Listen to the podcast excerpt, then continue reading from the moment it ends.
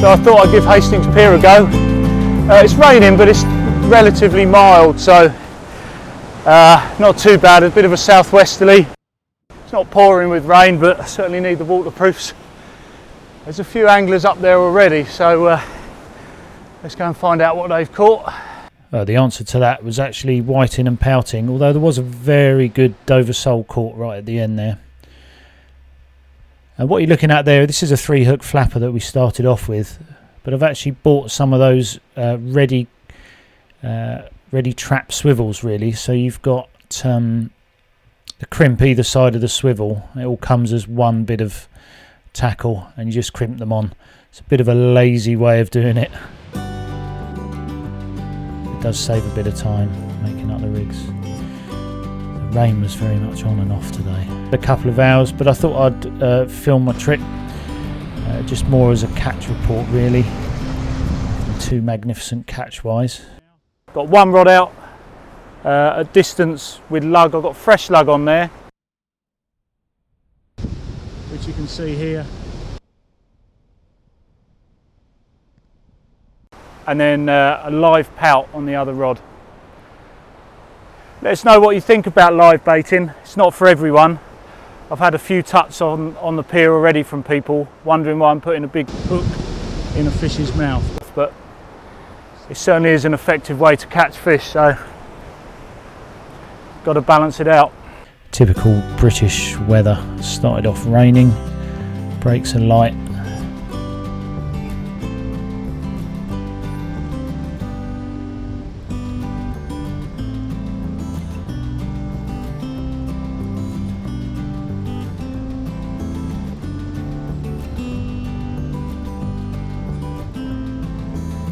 Now we're getting quite significant knocks on there. I've got three Now I've got three hooks, so always a chance of one or more. Looks like a whiting bite.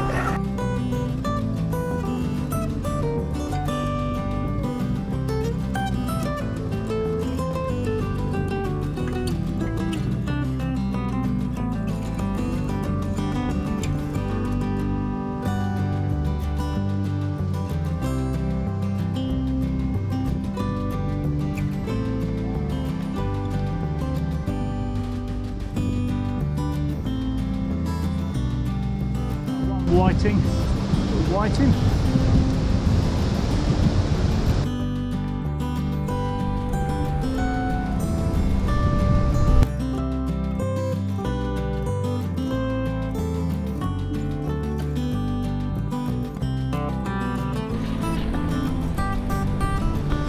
Nice one.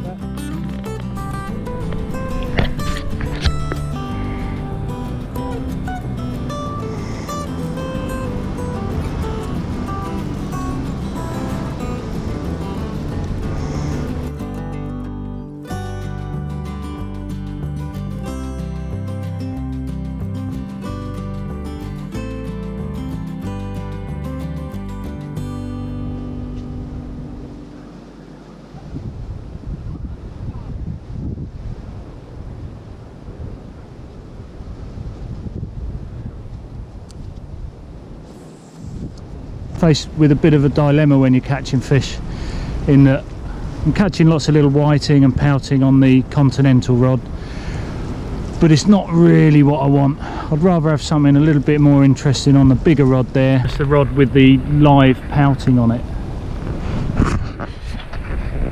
Whereas here, I mean, already we're starting to get those little whiting bites, just starting to nibble away. And you never know, you know, we might get a flounder or a plaice. Uh, even a sole, but to be honest, I want to try and risk it a little bit now. I'm going to leave that out, finish up the last of the fresh worms, and then we'll stick two rods. And we'll stick the two rods right down there and hope for a conger. Obviously, night fishing's better for the conger, uh, but they have been coming up in daylight, and the water's quite cloudy. I'm not talking about massive fish down there, but there have been some caught, so we'll give it a go.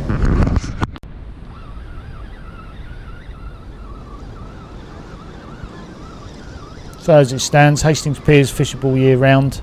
Uh, those of you that follow the channel know that uh, we've done quite a few videos here now.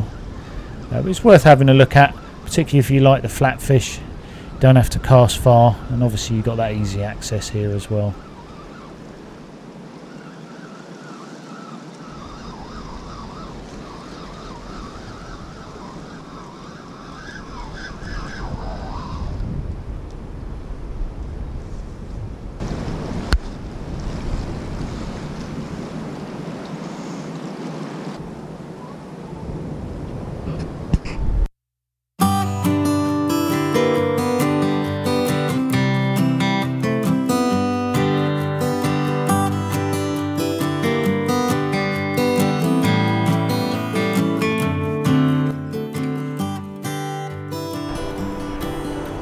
Well, the sun's come out now, which is nice. Just shows how the weather changes in this country, doesn't it? Uh, so we've still got the same. I've got a live pout on there, and then this rod here, just dropped it a little bit shorter. Line slackened a bit.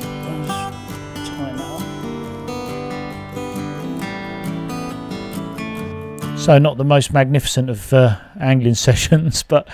Uh, as I say, I just wanted to record it really as a catch report, and there are plenty of fish here to be caught. Need to spend a bit more time, I think. I hope to get out and about a little bit further afield once the uh, autumn and winter's in full swing. It's just simply a case of getting out there, really. So there we go, the day got a lot brighter. Just shows, doesn't it, this country. One minute it's pouring with rain, and the next minute, or oh, it's literally twenty minutes later, you've got blue skies right the way across. Well,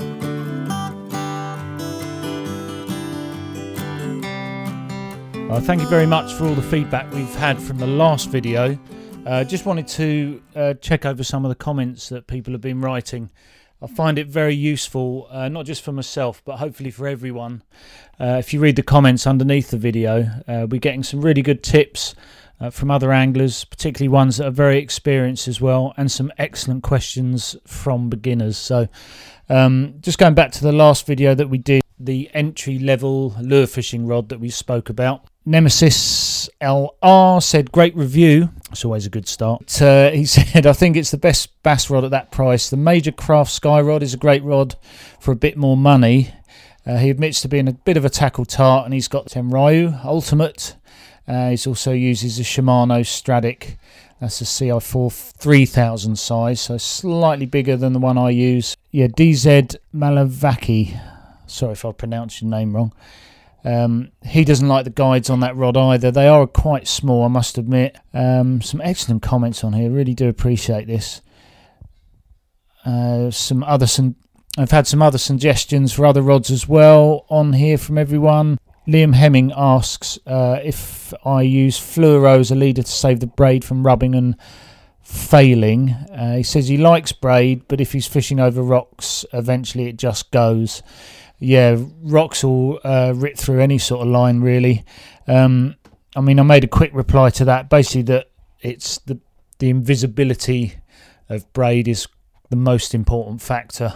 Phil Insane's had seven bass this weekend in Ireland. Well done, mate. That's doing better than me. Got using the famous Kimomo one twenty-five on there. Um, so, yeah, like plenty of comments. Really appreciate all of these. I'm sorry I haven't got time to go through all of them. Chris Timms has got another thumbs up for the rod as well. Uh, thanks, Chris. And sorry, Nigel. He says, oh, he says he's got me looking at rods now. I'll let the wife know it's your fault. Yep, sorry, mate. Uh, Richard Godfrey makes a good point as well. He fishes a short leader, two to three foot. Remember, this is a lure rod we were talking about last week. Uh, he doesn't have it. Any problem with that, and it doesn't wind onto the rings either because it's so short. Got a few issues with that in that um, I like a longer fluorocarbon leader because I think that the braid can spook the bass uh, when it's that short. But some great comments there. Thank you, Richard. He also goes on to say more about the Savage Gear Salt C C S, which is a good one. Interesting comment from D Z. Uh, Megavalley uh, criticising me for not telling the location of the bass. Um, I won't go too much more into that. I did reply though. Um, there we go. So yeah, I'll try and give a little bit of feedback about the previous video in each at the end of each video now, um, because we are getting so many really good comments and questions from you guys out there. So thanks very much for watching. Uh, I really appreciate it if you subscribed as well.